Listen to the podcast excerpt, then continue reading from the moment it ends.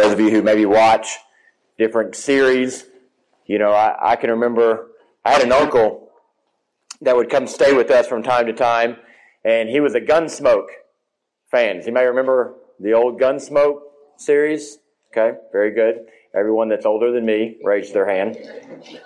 No one younger than me raised their hand.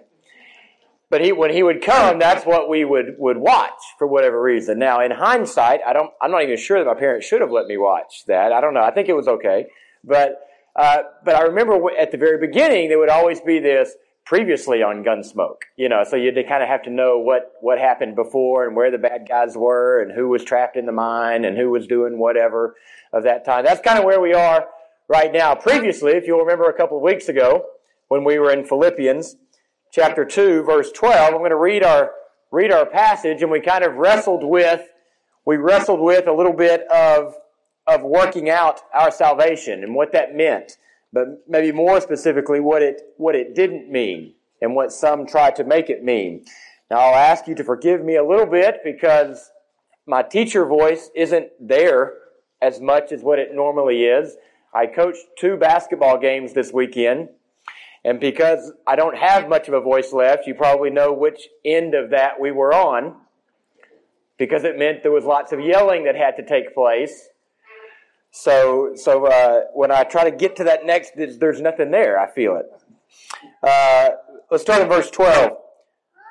So then, my dear friends, just as you have always obeyed, not only in my presence, but now even more in my absence. Work out your own salvation with fear and trembling. For it is God who is working in you, enabling you both to will and to act for his good purpose.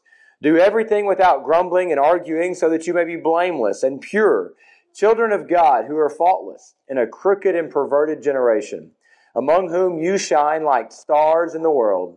Hold, fir- hold firmly the message of life then I can boast in the day of Christ that I didn't run in vain or labor for nothing. But even if I am poured out as a drink offering on the sacrifice and service of your faith, I am glad and rejoice with all of you. In the same way, you also should rejoice and share your joy with me.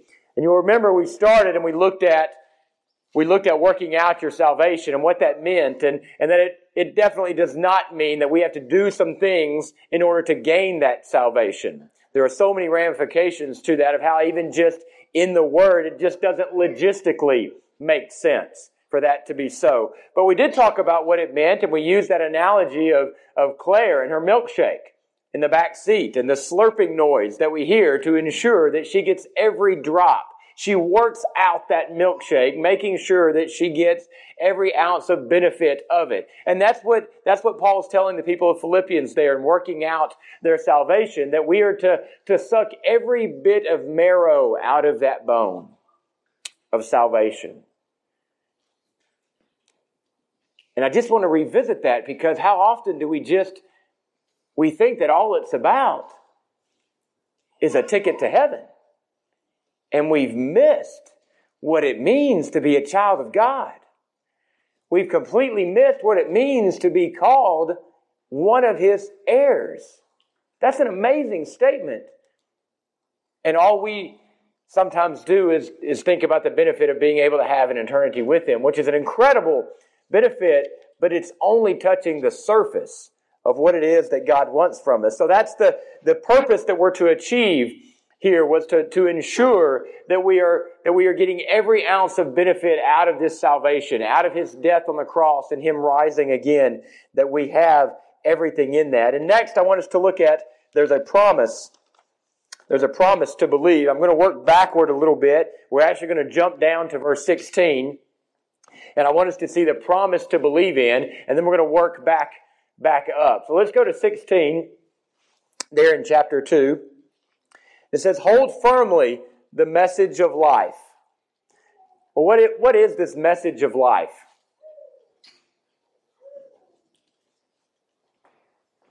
What's the message?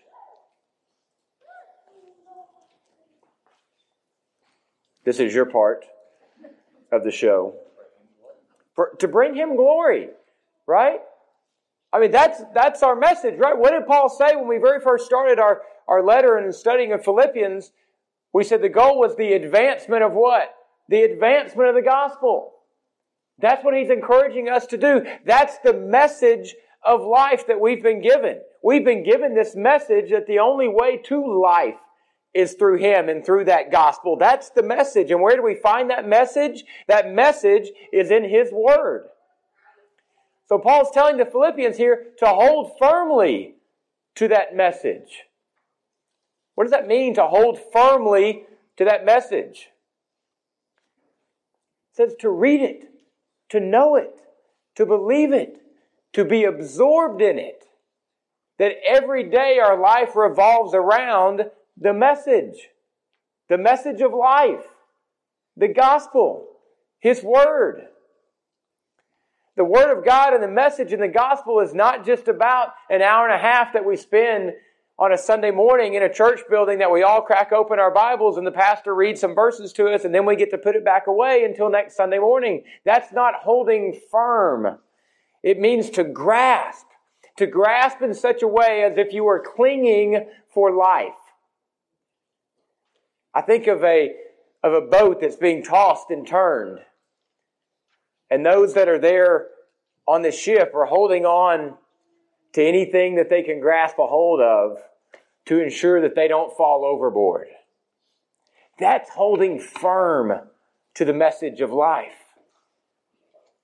Do we have that do you have that same appreciation, love, respect, and maybe even awe for the message of life? Hold firm then to the message of life. Then I can boast in the day of Christ.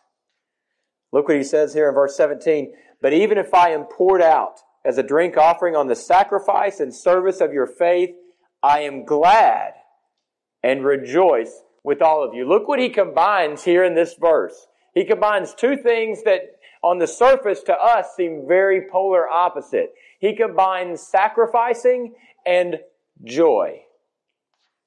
How many of us find joy in sacrificing? Have any of you ever sacrificed anything? You've given up something in your diet. You've changed what you're doing. You've sacrificed getting to go do something that you would like to do because for someone else. Do you find joy in that? Rarely do th- those two things seem very opposite. How then does Paul use them together? Why does he use them together? And how is it possible for us to have joy in sacrifice?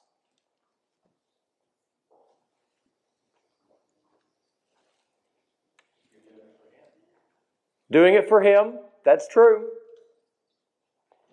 So, how does that make it?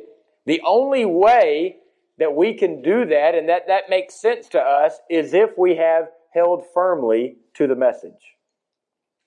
You see how one thing kind of predicates the next? The only way we can find joy in sacrifice is if we're holding firmly to the message. All those things tied directly in together. So here I'm going to give you, and if that happens, I'm going to give you a formula for joy that we can have, just like the little girl we saw on our video this morning who clearly had joy, maybe a little out of rhythm, but clearly had joy, right?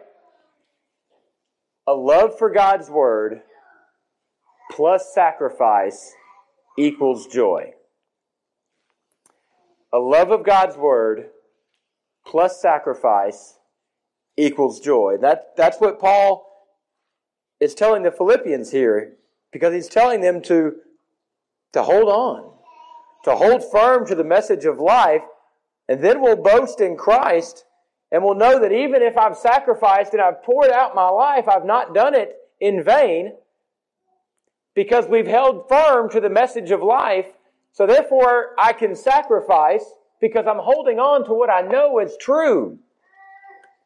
Isn't it the most empty feeling to feel like that you have worked hard or that you've done something and then it proves to be in vain? that it didn't matter?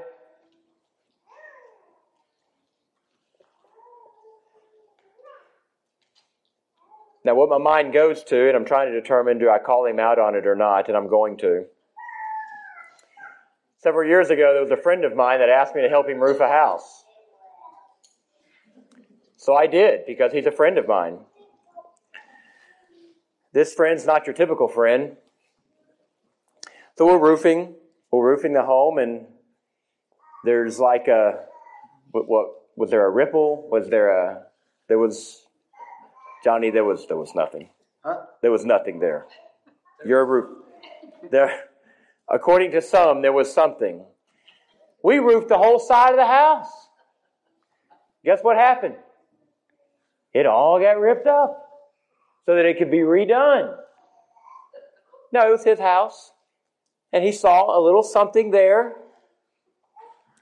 You can ask Jeremy Pielemeyer about it. I'm not going to tell you who it was, but he may want to. But there was a lot of work there done, what? In vain. Now, I haven't really thought about it much since then. I'm not bitter at all. But you've all been there where you've done something, you've run, you've worked, you've labored, you've done something, and then the results of it are not there. What you were hoping for, the result of that work proves not to be true, and it's fruitless. And is that not the most frustrating feeling? And that's what Paul was saying. He was, if we hold firm to the message, then I can know that no matter what happens to me, if my life is poured out as a drink offering, meaning if I die here in prison, if I die while in prison, and if I do not make it out of this alive, it's okay. I can find joy in that because I've held firm to the message of life. But sometimes we want to do a lot of things backwards. We want to just have the joy and not have the sacrifice. Or we want to just come and be students of God's Word, and we just want to be studious about it and maybe know some of it, but we don't really want to do a lot of the application and the sacrifices that it calls for, and we're wondering why we don't have this joy, and we're frustrated as believers because we don't have the joy that Scripture talks about, but yet we're not willing to apply the formula that's very clearly given. Love His Word. Sacrifice your life as a drink offering for it. And then you have joy. You can't just take one of those. You've got to have the entire formula for that to take place. That's the promise that Paul gives them to believe in. There is joy. There is joy when there's holding to the message of life, sacrifice, and application of what it says brings joy. Now, as we're continuing to work backward, back up to verse 13, and I want us to see that there's a power to receive. There's a power to receive. Verse 13, for it is God who is working in you. Now, that verse 13 starts with with the word for, and we, we've talked about this before. Anytime you have something like that, we need to look back and see, well, what it is, what is it that we're foring because of? So we jump back, and it's where he was talking about working out our salvation, and how were we to work out our salvation with what? With fear and trembling. For it is God working in you. That should give us cause for fear and trembling.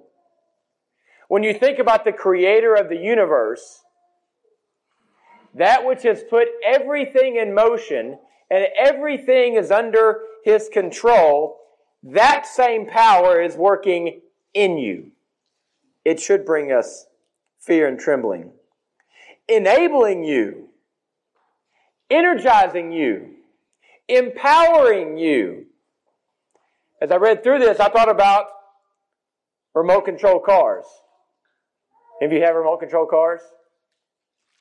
They are really, you put them in, you put the new battery in, and how fun are they for the first like seven minutes? Right? I mean, those things are just, and then after, you know, four and a half minutes, you can already start to see, just not, not quite as quick, right? And then when you're going hard with it, and you never just barely go, do you, Jimmy? I mean, it's, you go all the way or nothing. That's how you drive remote control cars. But after about seven minutes, what happens to that battery? Yeah, it's, you're just kind of ying, ying. Or then you go, so then you go, and when you get close to it, it goes again. You know, so then you're just kind of chasing your remote control car. Because if you stay close to it, if you stay close to it, it still works, and that way you don't have to change the battery out, and then you just look like an idiot running around with your, or maybe I just look like an idiot because I'm the one that was doing it. Y'all were just sitting there. But that's when we look at energizing, when we look at empowering, that's the same image that we have here. It's the battery that empowers that remote control car. And you take the battery out, there's, there's really not much to do with that. Well, if we're not inviting the Holy Spirit to work in us and allowing Him to work in us, then we've just got a remote control car sitting there. And we're confused why there's not joy. Not a whole lot of joy in playing with a remote control car with a dead battery, is there? Not a whole lot of joy in that. Unless you're me as a dad and I just tell them, oh, yeah, see, it's still cool. You just push it. it's still a cool toy. And when they're young and it's the kind of remote control cars that makes lots of noise and stuff, and you just take the battery out and say, yeah, this is what it does now. Look how many different functions it has. Right? That's some of us, right? Because we're not holding on to the message of life and sacrificing and having the joy. So therefore, we're just a remote control car that somebody's having to push around. And we're frustrated because we don't have that, that joy. It's God working in you, enabling you. Now look at this in verse 13. For it is God who is working in you, enabling you, Okay, empowering you, energizing you, but look at the next. Both to will and to act for his good purpose. Interesting. Both to will and to act for his good purpose. We need to, we need to look at that because it, there's really something there that sometimes we read over. Sometimes we just look at the fact that, okay, yeah, it's God that enables us, and we're all good with that. That makes sense. That it's His power, not our power, that, that allows us to do those things. We buy into that. And we'll even buy into the fact that it's for His good purpose. That really the things that we do, the actions that we take, they should be to bring Him glory and not us. Oftentimes we can even get to that point, right? But look at the little words here that Paul uses. Both to will and to act.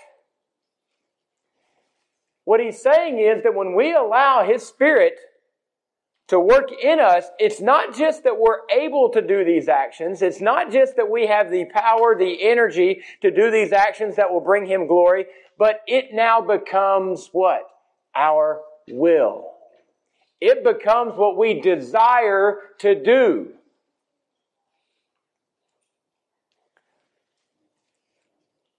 Can I be real honest? I think there are a lot of believers that we do a lot of things just out of obligation.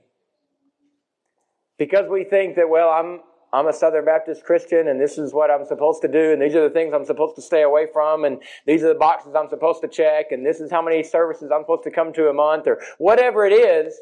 And we check all of our nice boxes so that we can be a nice church going, church member, Southern Baptist Christian.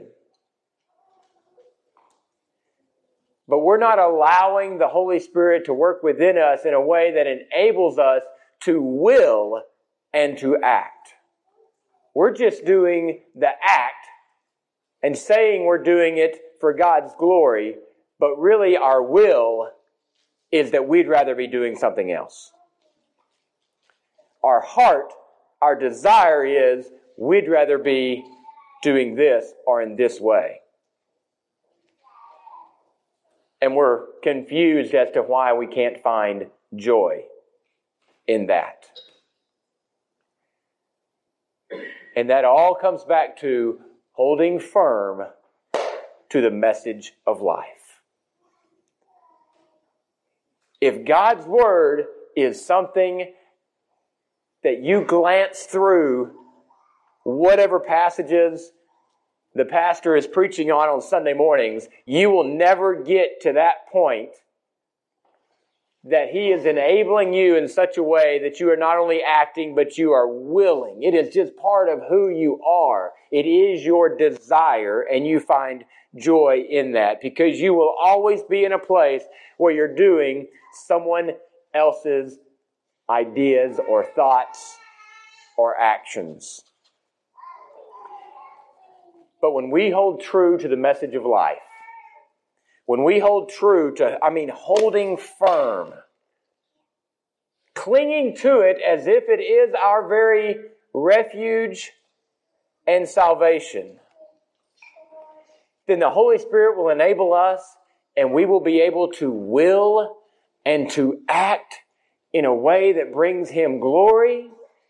And whenever we are able to will and to act in ways that brings Him glory, then we will have joy through that.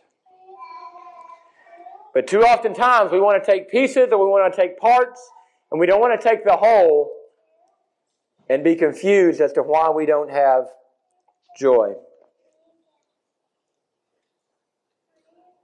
So he follows that. He follows that whole scenario of, of using God's power to will and to act according to his good purpose. And look at verse 14. Do everything how? Without grumbling and arguing. Do everything without grumbling and arguing. Interesting that he, that he put that in there. I think it's because he knew his people. And really not even his people, but he knew people. And he knew that when people start sacrificing, when people start doing things and acting and having to work a little bit, what's going to happen very often? There's going to be grumbling. And there's going to be arguing. How you do anything is how you do everything. I think Paul would have added that in here if there had been that phrase then.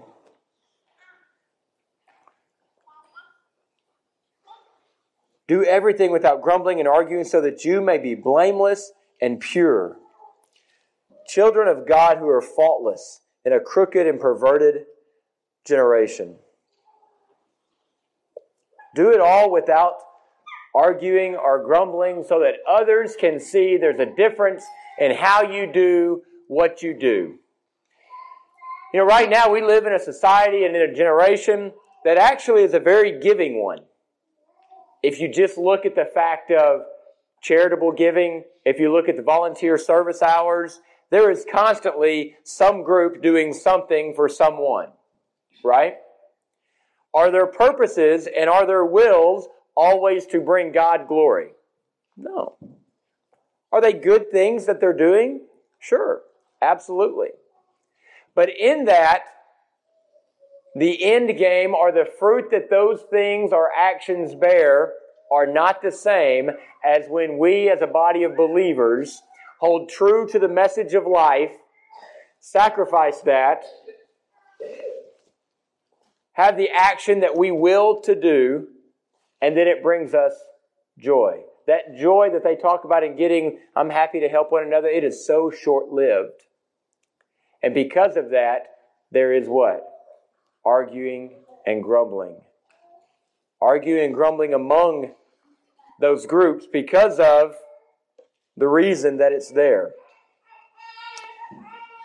So now he tells us that we should be children of God, faultless in a crooked, perverted generation, among whom, among whom, meaning that we are here in this in this world, in this society, a crooked, perverse generation, if we are allowing God to enable us and do these things, then we should shine like what?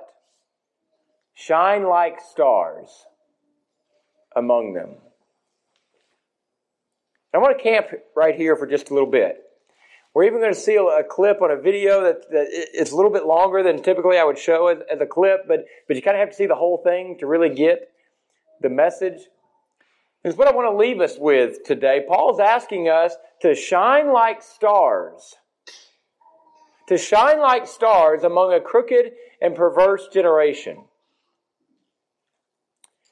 So I think about that and When you look up at the, at the sky, how many stars are there? There's more than four. There's more than the toes and fingers that I have, so I can't really count. I mean, there's a lot, right? So I just, I found it interesting that, that Paul didn't say shine like the sun. The sun's brighter, isn't it? He didn't say shine even like the moon, where you could make the analogy, because you know the moon is a reflection of the sun and that sort of thing. So that would be a cool little analogy that Paul could have made, would have made sense. But he said the stars, whom there are myriads and myriads of. I think he wants to make the point here that you're not alone. You're not alone in what you're doing. Both us as a body, guys, let me have your eyes for a minute. We are not the only body on the face of the earth that's praising God, that's studying His Word, that's diving in and learning who He is and trying to will and act according to His purpose. We're not alone as a body. You're not alone as an individual. You're not alone as a family in doing that.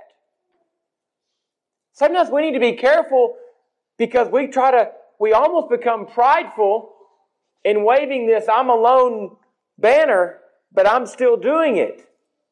We need to be very careful with that. Because oftentimes it's really you're pointing out that look at me. Look at me, even though everybody else is not. This is what I am doing. This is what our family is doing. We need to be very careful with that. And I think it's why Paul used stars and not something else, because when you look, the, the thing about stars and the thing about getting to see their beauty is the number of them.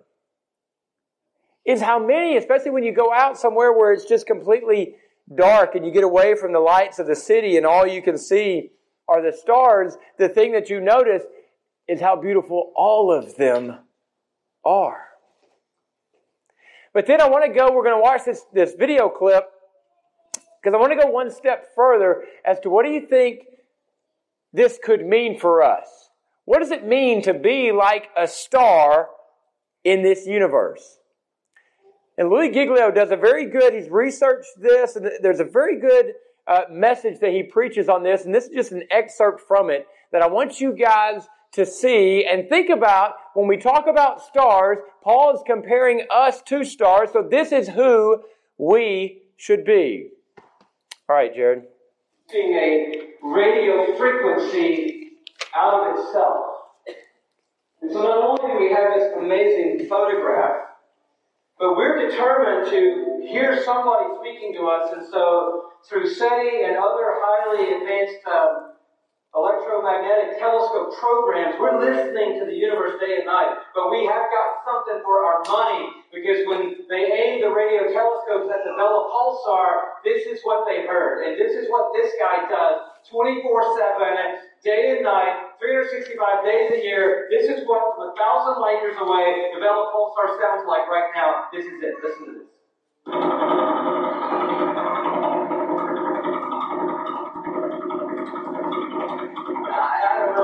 But I, that blew me away. I'm thinking, wow, this is incredible.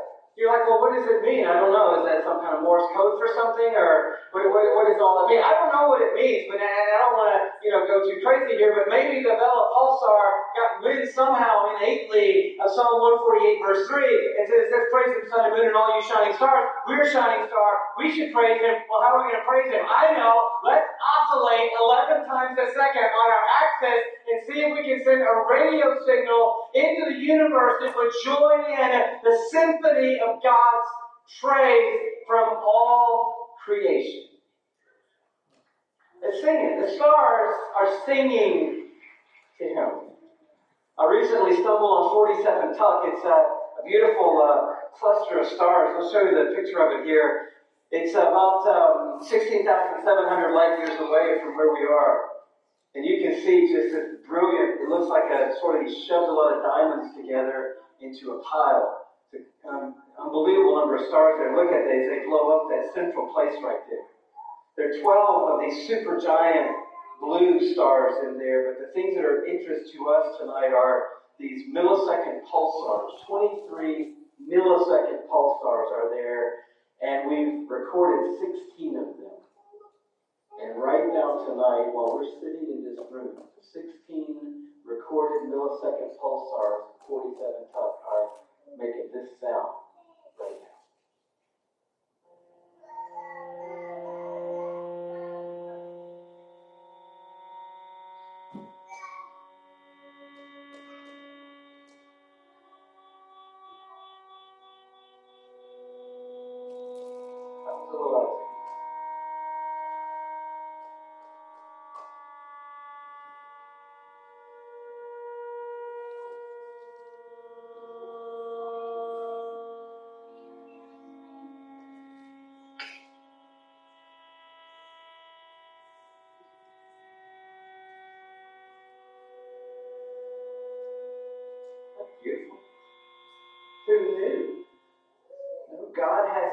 own string section.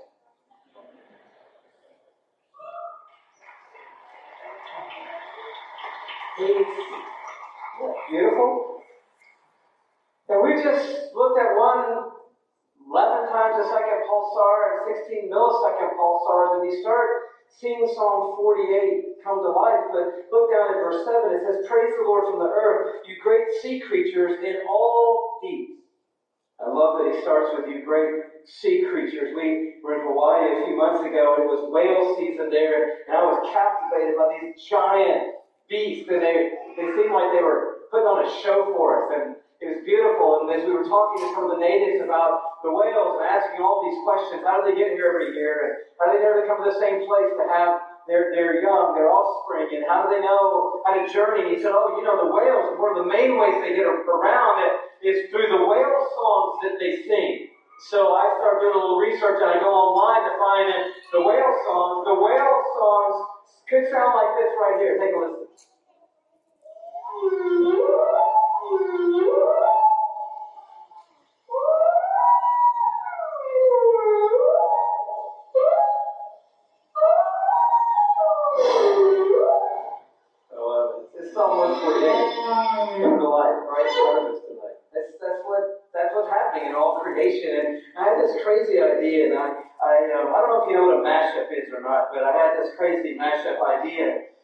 DJ, but uh, just a little thing, just quickly, and I, I, want you to see how this works. I, I brought this guy in, and um, he's um, not somebody that we had uh, going already, but um, I brought one guy in. He, he should, you should be hearing him now. I don't know. Are we, are we on? Yeah, if we could get a little more volume, that'd be great. Thank you very much. Just even a little more volume would be fantastic. Thank you. I kind of maxed out. There we go. This guy, we didn't look at his picture. He's PSR B0329-54. And he's only rotating one and a half times per second, which is not all that much, but we need him in our little experiment we're going to do here, okay? Um, and then we have the Vela Pulsar. You remember the Vela Pulsar, right? That's that one. That's a little too fast. I'm to do, so to slow that down, okay?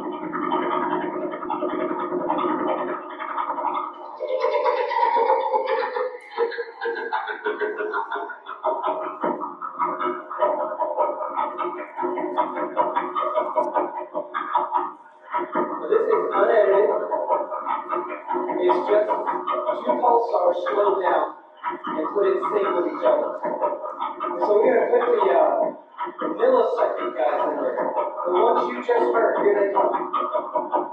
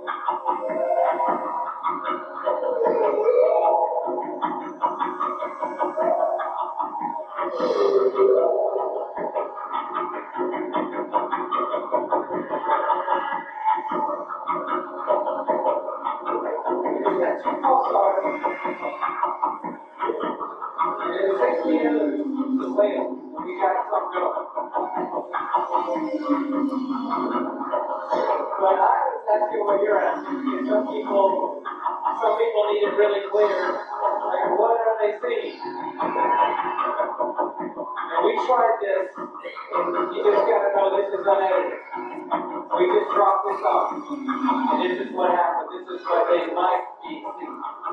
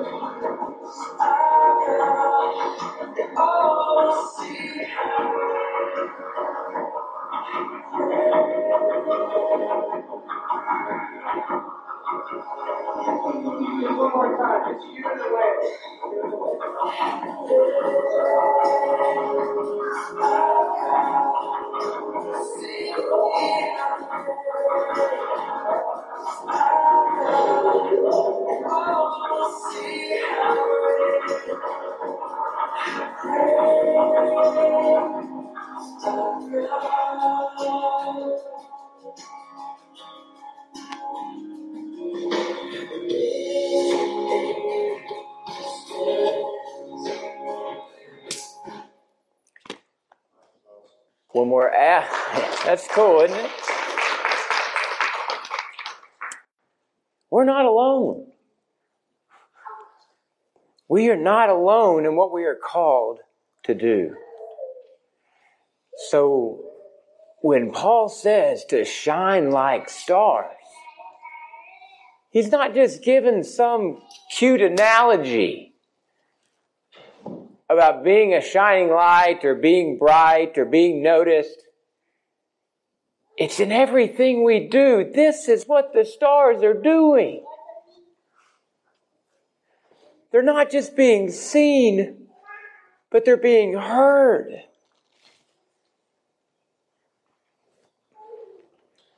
Hold on to the message of life so that we can have joy as He enables us to do the will and the work for His purpose.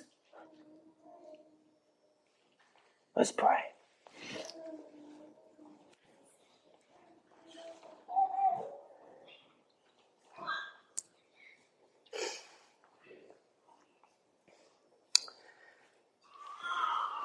Father, forgive us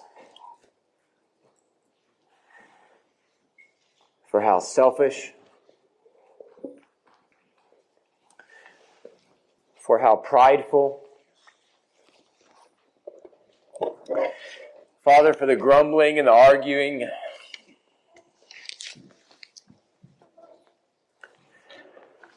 Father, forgive us that we've not had a love of your word, that we don't cling to it as a sailor holding to his ship.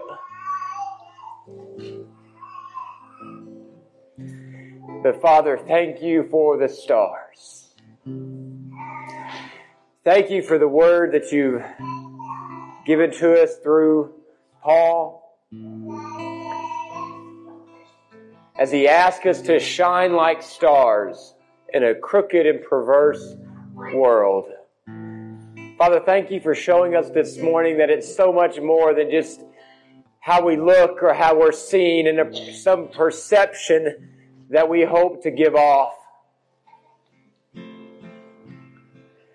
But that, Father, we are to cling to your word, be willing to sacrifice in order that we can have joy that you enable us to will and to act according to your purpose. And because of that, we will not be able to stand it within ourselves, and we will have to sing and shout and say your name over and over and over.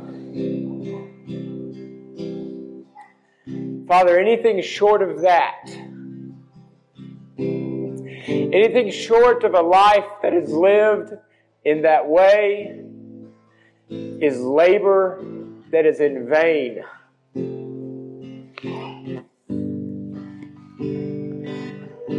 So, Father, this morning I pray that we leave this place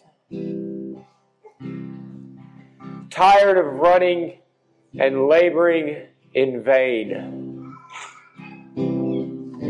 but that we leave enabled, empowered, and energized to will and act according to your purposes, that we can shine and sing like the stars. Father, we love you and we pray this in the name of your Son, Jesus. Amen.